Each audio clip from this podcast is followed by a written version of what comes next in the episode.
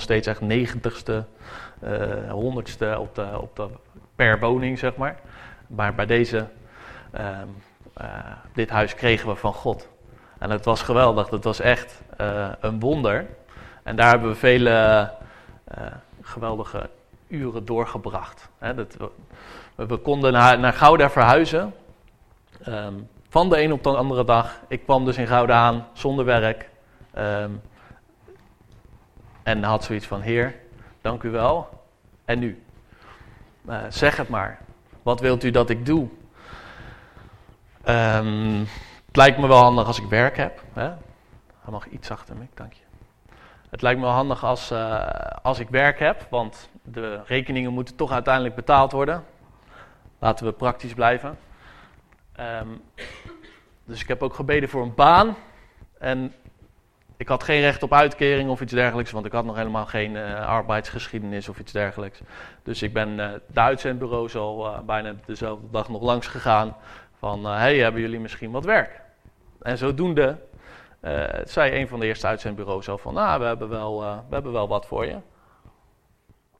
Wat denk je ervan om eens achter de vuilniswagen te gaan lopen? Nou, ik denk, nou, dat is mijn roeping natuurlijk. Hè? Dat, dat is waar elke man van droomt vuilnisman worden. Maar um, weet je, ik heb geleerd dat uh, niks te min is voor ons en dat werk werk is. Dus ik heb gezegd, ja tuurlijk, uh, wanneer kan ik beginnen? Nou, morgen. Dus ik kon eigenlijk direct aan de slag bij Cyclus, bedrijf waar ik nu nog steeds werk. Um, en ik kwam daar als uh, vuilnisman. Ik ben achter de. Ik, ben, ik, heb jullie huisvuil waarschijnlijk opgehaald. Nou, dan geen dank, geen dank. Is, graag gedaan. Ik, werd ervoor betaald, dus dat is fijn. Dus Um, dat was, was een, mooie periode. En um, in diezelfde tijd um, brachten we natuurlijk regelmatig in gebed van Heer, wat wilt u dat ik met, dat, uh, dat, wat wilt u doen met mijn leven? He, mijn leven is van u. En Martin had op een gegeven moment ook nog in een bid stond dat hij een uh, profetie of een woord of uh, een geniale ingeving, ik weet niet wat het was, maar die, die zei nog van, hey, heb je niet, uh, is het niet wat om eens te gaan kijken bij Cyclus? Of je daar misschien je studie kan afronden of iets dergelijks. Terwijl hij wist het niet dat ik daar inmiddels al aan het werk was. Dus dat was wel, uh, was wel grappig. Um, in de tussentijd had ik een uh, bijzondere jonge dame ontmoet. Die kennen jullie, de meeste van jullie inmiddels ook wel. En um, was het, uh, was het voor mij ook uh, belangrijk om te kijken van waar zij vandaan kwam. Dus ben ik nog een maand naar Amerika gegaan. En uh, toen ik terugkwam, kon ik weer terug bij Cyclus komen. En het bijzondere is dat ik al vrij snel, nadat ik terug was, ik was denk anderhalve week, twee weken weer aan het werk. Heel onregelmatig, af en toe uh, in een week vijf uurtjes werk. En dan de andere week had je opeens weer veertig uur werk. Zeer onregelmatig, niet iets waar je op kan bouwen.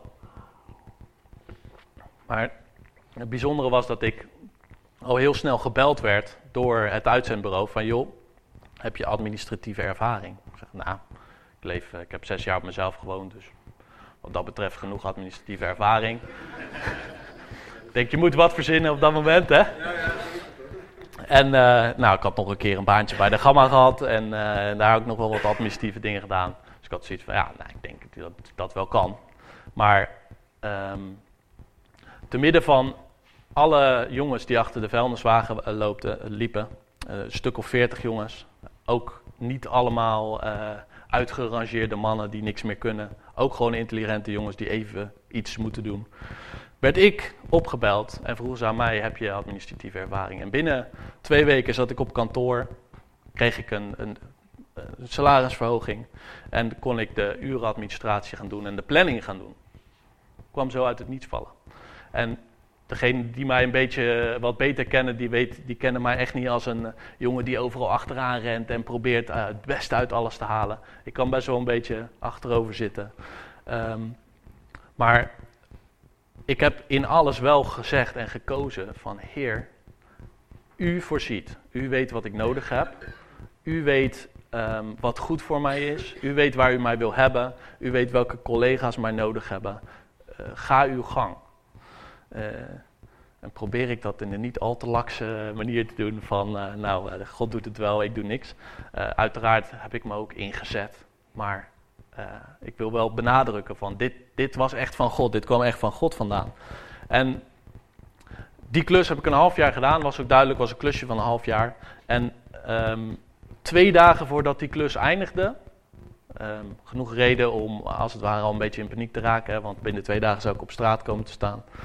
Ehm, kwam er een andere hoofd van de afdeling naar mij toe, binnen Cyclus, hetzelfde bedrijf. En die zei van, joh, ik heb nog wel een andere klus voor je. Het duurt ongeveer een jaar.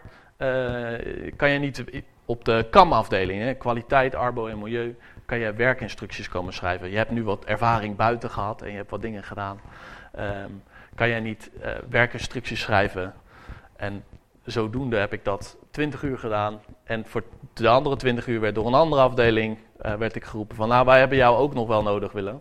Dus um, heel bijzonder dat ik opnieuw daar kon blijven. En na daar een jaar gewerkt te hebben, um, was weer ongeveer twee weken voordat, uh, voordat mijn uh, contract niet meer zou verlengd worden. Inmiddels kon ik ook niet meer bij het uitzendbureau blijven, want daar had ik inmiddels een bepaalde tijd gezeten, hè, waardoor je op een gegeven moment weg moet. En Cyclus had ook niet zoiets van, uh, wij hebben wel wat voor je. Nou, twee weken voordat, voordat mijn contract dus eindigde, um, zei de projectleider, die de ondergrondse containers in de grond zette, um, die zei van, weet je, ik um, ga voor mezelf beginnen, ik stop ermee. En zodoende kwam zijn functie vrij. En achteraf gezien hoorde ik dat hij had gezegd van, joh, als er één iemand is die mijn functie kan overnemen, dan is het Willow wel. Want ik had hem ook een aantal keer, um, al, meerdere keren geholpen en uh, ondersteund. En zo nog geen twee jaar nadat ik in Gouden was komen wonen, zonder mijn opleiding afgemaakt te hebben, zonder papieren, kreeg ik een functie aangeboden op een plek waar je als vuilnisman bent begonnen. Um, op HBO-niveau, met een fatsoenlijk salaris. En dan kan je alleen maar zeggen van, God voorziet. Uh, uh, daar was echt niks van mijn plannen en, mijn uh, hard werken bij. En daar ben ik enorm dankbaar voor. En niet alleen maar roze kleur en, en maneschijn natuurlijk, of hoe zeg je dat, roze geur en maneschijn. Maar ook wel de, nodige moeite af en toe met uh, uh, salarisafspraken. Nou, jullie kent wel in een normale, normale werkgever, die wil niet zomaar fatsoenlijk betalen. Maar uiteindelijk, afgelopen september, de ondergrondse containers waar ik twee jaar voor verantwoordelijk was geweest, die zaten allemaal in de grond. Dat hadden we netjes geplaatst. Um, het werkgebied was een beetje vol, dus het werk was op. Projectleider, functie kwam te vervallen, wist ik van tevoren, wist ik toen ik eraan begin, begon, hadden ze ook gezegd. En ik had inmiddels um, 2,5 jaar als het ware als contract gehad, dus ze moesten me een vast contract aan gaan bieden. Nou, ik weet niet of jullie de krant in de gaten hebben gehouden, maar Cyclus heeft een heel groot contract verloren, recentelijk van de gemeente Gouda, de openbare ruimte, uh, waar ik niet zelf niet direct ben bij betrokken, maar um, dat raakten ze kwijt. Dus ze moesten, moet ongeveer de helft van het bedrijf, 100 man, moet er binnenkort uit. De komende jaren gaan die er allemaal uit. Dus ze hadden een salarisstop, uh, geen salarisstop gelukkig, een contractstop uh, gezegd. Ja, raakt een beetje. Zo beter. Ik beweeg te veel. Um, ze hadden een uh, contractstop gedaan omdat, um, uh, omdat de, het contract dus verle niet verlengd was met Gouda en er um, ehm, 100 mensen vrij zouden komen die wellicht ook die functies in zouden kunnen vullen. Dus er was wat dat betreft gewoon geen uitzicht op een vast contract voor mij en sowieso niet zomaar een functie. maar er was wel een, specialist, als het ware de functie boven mij nog, die niet zo goed functioneerde en waar uh, het bedrijf een beetje klaar mee was. En, um, maar een collega van mij had dus een balletje opgegooid van, joh, zou Willow die functie niet uh, over kunnen nemen? Die kan het volgens mij een stuk beter. Had ik niet gevraagd of die dat zou doen of zo, maar dat deed hij uit zichzelf. En waarop mijn manager, een oud-militair, een strateeg, die heel rechtlijnig is, heel resoluut had gezegd: nee, En als hij zegt nee, dan is het ook nee. Ehm, dus toen ik dat gehoord had, uh, nou, dan kan je natuurlijk zoiets hebben van, nou, uh, contractstop uh, en een harde nee van de manager. Dus nou, ik ga op zoek naar een andere baan. Dat heb ik ook gedaan. Dus rondgekeken wat er allemaal voor functies waren. Inmiddels gelukkig hè, projectleider geweest en dergelijke. Maar um, tegelijkertijd had ik zoiets van, heer, ik had echt het verhaal van de farao en Mozes op mijn hart van, weet je, Mozes, als hij een nee hoorde, moest hij gewoon weer terug naar de farao. En um, dat verhaal kwam helemaal op. Dus ik had zoiets van, weet je, heer, ik wil in ieder geval bidden als het uw wil is dat ik deze functie krijg. Um, dan bid ik in ieder geval dat die nee in Kees hoofd, hè, mijn manager, dat, die, dat hij de vrijheid krijgt. Zoals de farao, God veranderde zijn hart, staat in de Bijbel. En zo heb ik ook specifiek gebeden van, heer, verander het hart van mijn manager. En de week later, de eerste keer dat ik mijn manager weer zag, kwam hij mijn kantoor binnenlopen. En hij zegt, weet je Willo, de functie van specialist, beheer en onderhoud, die komt vrij. We laten deze man gaan. We zijn niet tevreden over hem. En we willen eigenlijk dat jij op deze functie gaat solliciteren. Dus nou ja, mijn, uh, mijn broek zakte natuurlijk af. Ik had zoiets van, huh? Uh, en tegelijkertijd zei ik tegen hem van, joh, uh, besef je wel dat als je mij die baan aanbiedt, dat je me vast contract moet geven. Ik zeg, zijn jullie daarvan bewust? Ja, hij zegt, ja, dat weet ik. Dat, maar ik wil graag dat je solliciteert.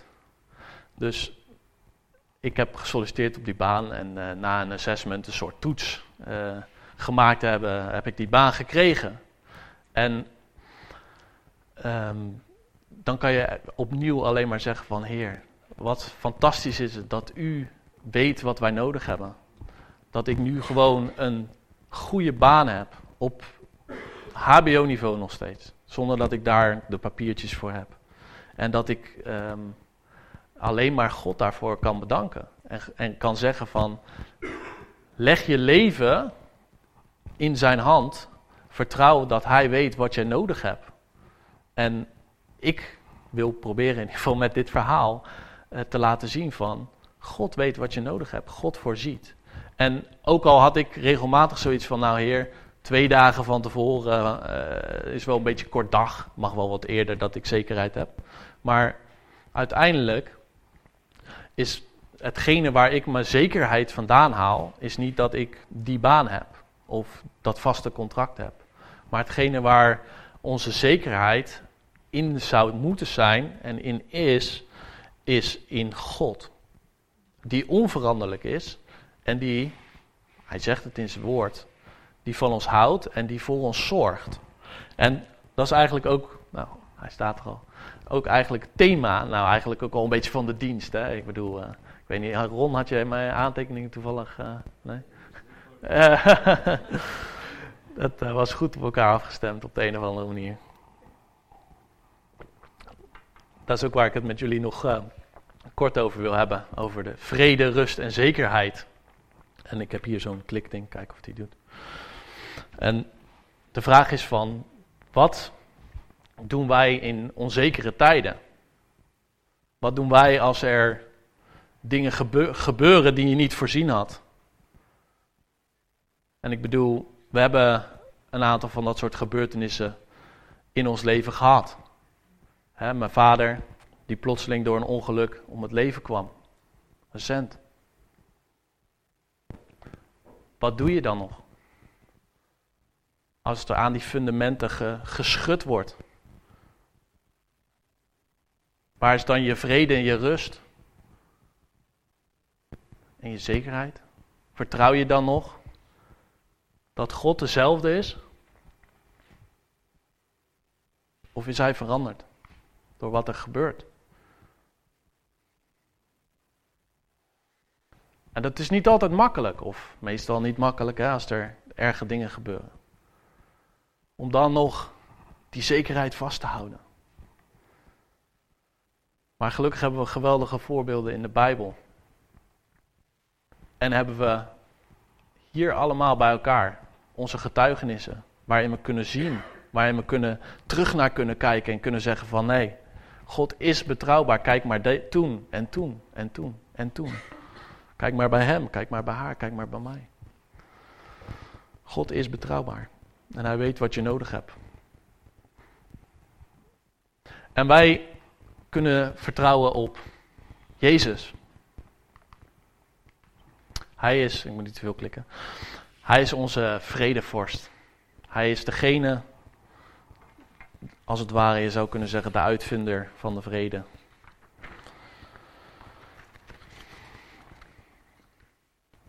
Terwijl hij verre van een rustig leven had natuurlijk. Hè? Ik bedoel, we kennen, we kennen zijn leven een beetje. En ik, ik, ik recentelijk door de evangelies gelezen en dan de evangeliën. En dan, dan lees je dat er een aantal keren gewoon een moordaanslag op hem was. Dat ze de, de, de, uh, de religieuze leiders hem probeerden te vermoorden. En dat is maar een van de voorbeelden van dat hij echt geen rustig leven had.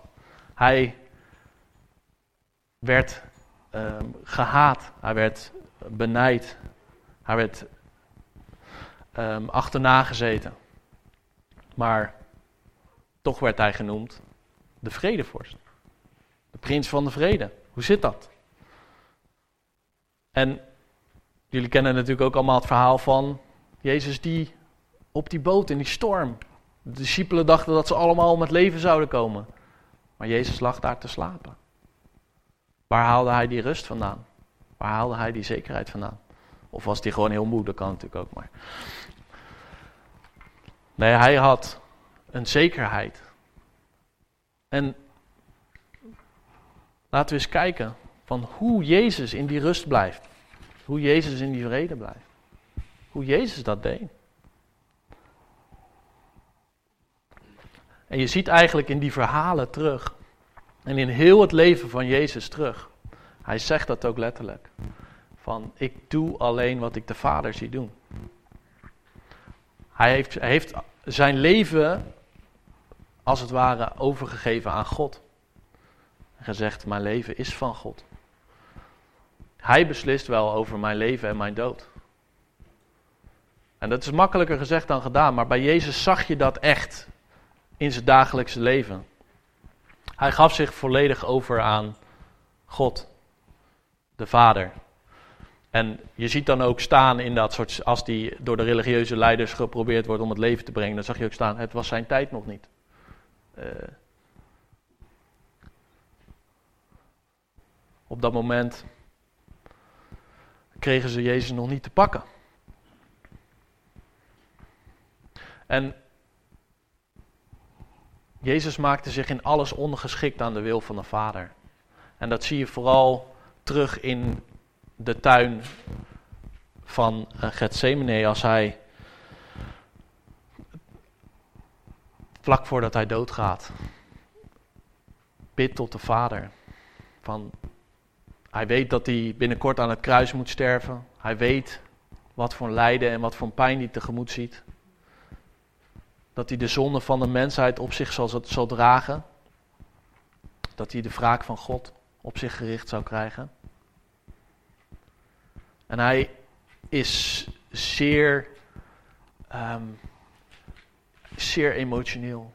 Hij is zeer bang voor dit moment. En hij vraagt ook aan God van Heer, is het niet mogelijk dat dit op een andere manier opgelost wordt? Maar in dat alles, in al die emoties, daar zien we dat God toch de rust, de vrede en de zekerheid had. Dat God het beste met hem voor had. En niet alleen met hem, maar met heel de mens. Hij onderwerpt zich aan de wil van God. En hij zegt niet mijn wil, maar uw wil geschieden.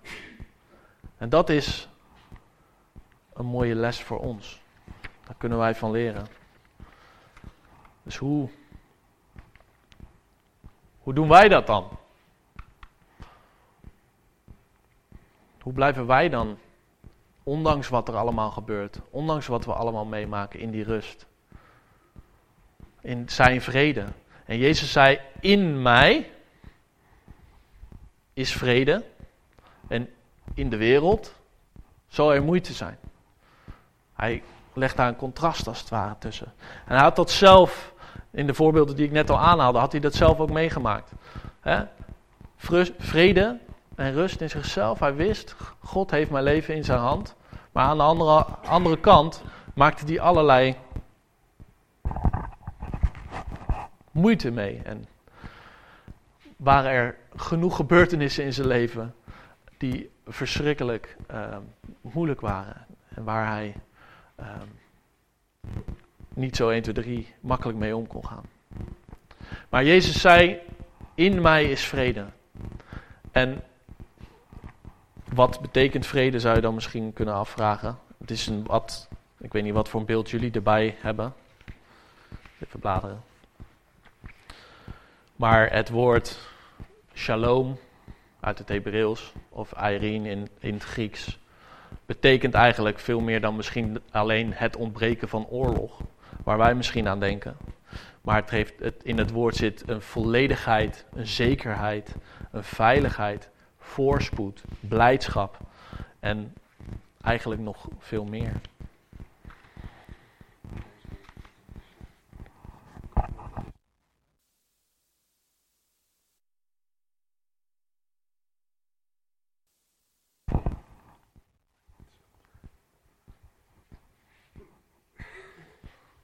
Kraak weer wat minder, geloof ik. Je hoort mijn hartslag. Gelukkig doet hij het nog. Hè? Goed, waar was ik? Ehm, het mooie is dat, nou ja, leuk voor Jezus dat hij vrede had, zou je kunnen zeggen. Maar gelukkig zei Jezus van, ik stuur mijn heilige geest om in jullie te wonen. En de heilige geest, die, is, uh, die, die geeft ons vrede. Jezus zei zelfs, het is goed als ik wegga, want dan zou, ga ik de Heilige Geest sturen. Jezus was gebonden aan één plaats. Als, waar hij was, daar volgden de mensen hem heen. Maar hij zei, weet je, het is goed als ik um, de kruisdood ben gestorven, opnieuw ben opgestaan, um, dan zal ik deze aarde verlaten, zodat we niet naar één persoon op de aarde naartoe moeten om daar vrede en rust te vinden. Maar dan zal ik mijn Heilige Geest sturen en die zal je vullen. Die zal je vrede geven. Die zal je rust geven. Die zal je zekerheid geven. Het is de stempel, staat er in de Bijbel. De borg. Dat je weet dat je gered bent en eeuwig leven heb. Daar vinden we onze rust in. Dat is een zekerheid waar we naar uit mogen kijken. En het geeft je kracht. De Heilige Geest geeft ons kracht om door te gaan. En nog veel meer. Nou, die is eraf gevallen hier, maar staat en nog veel meer. Lees Gods woord. De Heilige Geest geeft ons zoveel meer en helpt ons. En dat is um, een geweldige uh, troost. Hè. Een van de namen van de Heilige Geest is de trooster. Hij is bij ons. Um, hoe ziet dat dan eruit? Dat wandelen in, in, in rust, in die, in die vrede.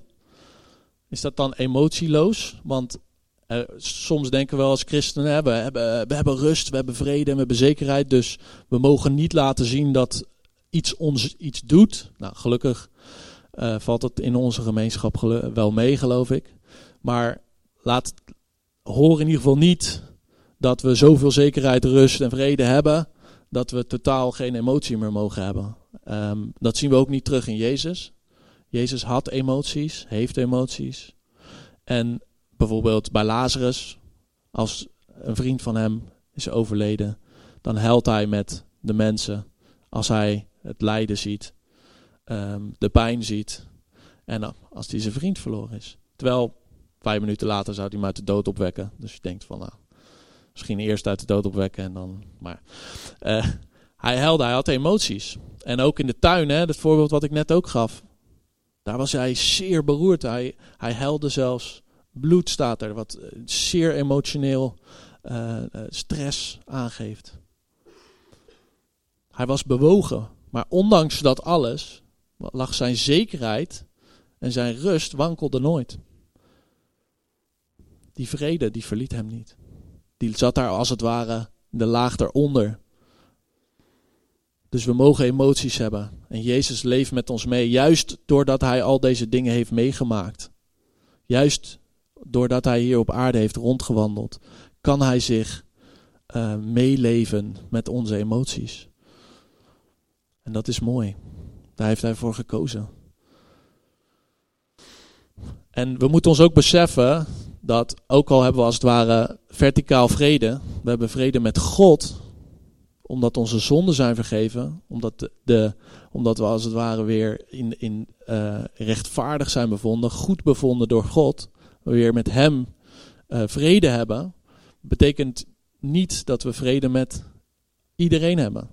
God heeft um, zegt vriendschap met God betekent vijandschap met de Satan, de tegenstander. Dus we hebben wel vrede met God, maar we hebben hier op deze aarde nog een oorlog te vechten. En we leven in die wereld waar de duivel op dit moment um, nogal rondwaart. En gelukkig hebben wij de Heilige Geest gekregen die ons kracht geeft, waarin we mogen leven als overwinnaars. Met de geest van de vrede in ons, waar we het rijk der duisternis, de duivel, kunnen overwinnen. Jezus heeft hem overwonnen aan het kruis. En wij zijn, zijn meer dan overwinnaars in hem. En we gaan dus vrede stichtend en rustbrengend rond op deze aarde. Vanuit de geest geleid. En dan hebben we gelukkig nog iets om naar uit te kijken. De ultieme vrede en rust. Heb ik het maar even gedoopt. De uiteindelijke vrede en rust waar we naar uitkijken en waar de Bijbel ook over spreekt, is als we bij God zullen zijn in eeuwigheid. Dat betekent niet dat we alleen maar daarmee bezig zijn, maar dat betekent wel dat we een vooruitzicht hebben. Dat alle pijn en lijden voorbij zal zijn op het moment dat we overlijden of op het moment dat Jezus terugkomt om zijn kerk te halen, om ons te halen. Dan zullen wij in volledige rust en vrede zijn. Dan zal er geen pijn, geen lijden, geen ellende meer zijn. Dan kunnen we bij God zijn. Dus wil je die rust en die zekerheid en die vrede of wil je daar nog meer van in je leven ervaren? De Heilige Geest geeft ons dat. De Heilige Geest is beschikbaar. Regina en ik zullen aan het eind van de dienst ook achter in de zaal nog graag voor jullie bidden. Als je, als je meer rust en vrede wil of als je gewoon gebed wil, voel je welkom. Maar de aanmoediging is ook, net als Jezus, net als we Jezus zagen doen, onderwerp je aan de wil van de Vader. Dat is eigenlijk onze zekerheid. Want dat we vertrouwen dat God de Vader het beste met ons voor heeft. En niet alleen met ons, maar met een ieder. En we moeten op Hem vertrouwen. En daarin vinden we onze rust. Dat Hij weet wat het beste voor ons is. En leef door de geest. Vertrouw op God en gehoorzaam Hem. Amen.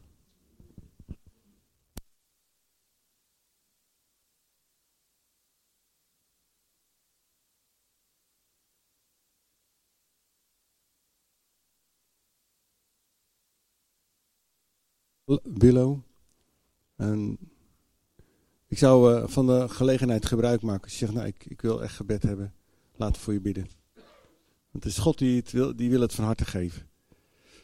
Mag ik de muziek naar voren hebben? Dan sluiten we het af met een lied.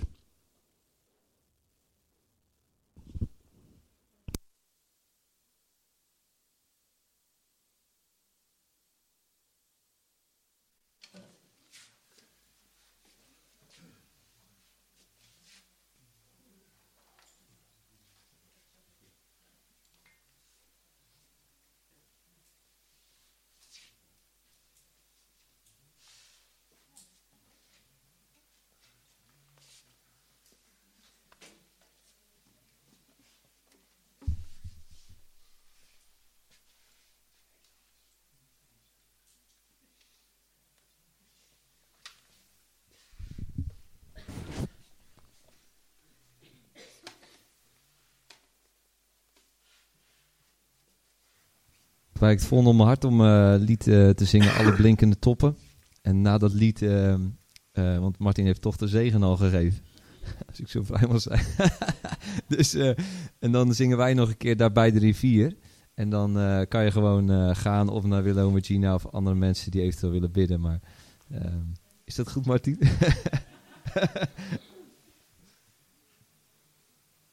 nou, het gaat er niet om of het goed is, maar het is de Heer die de zegen geeft en niet ik. Nee, nee, zo Verwacht het niet van mij, alsjeblieft niet. Dank je voor je aanvulling. maar uh, dat is wel ik toch maar. Dus laten we, laten we zingen.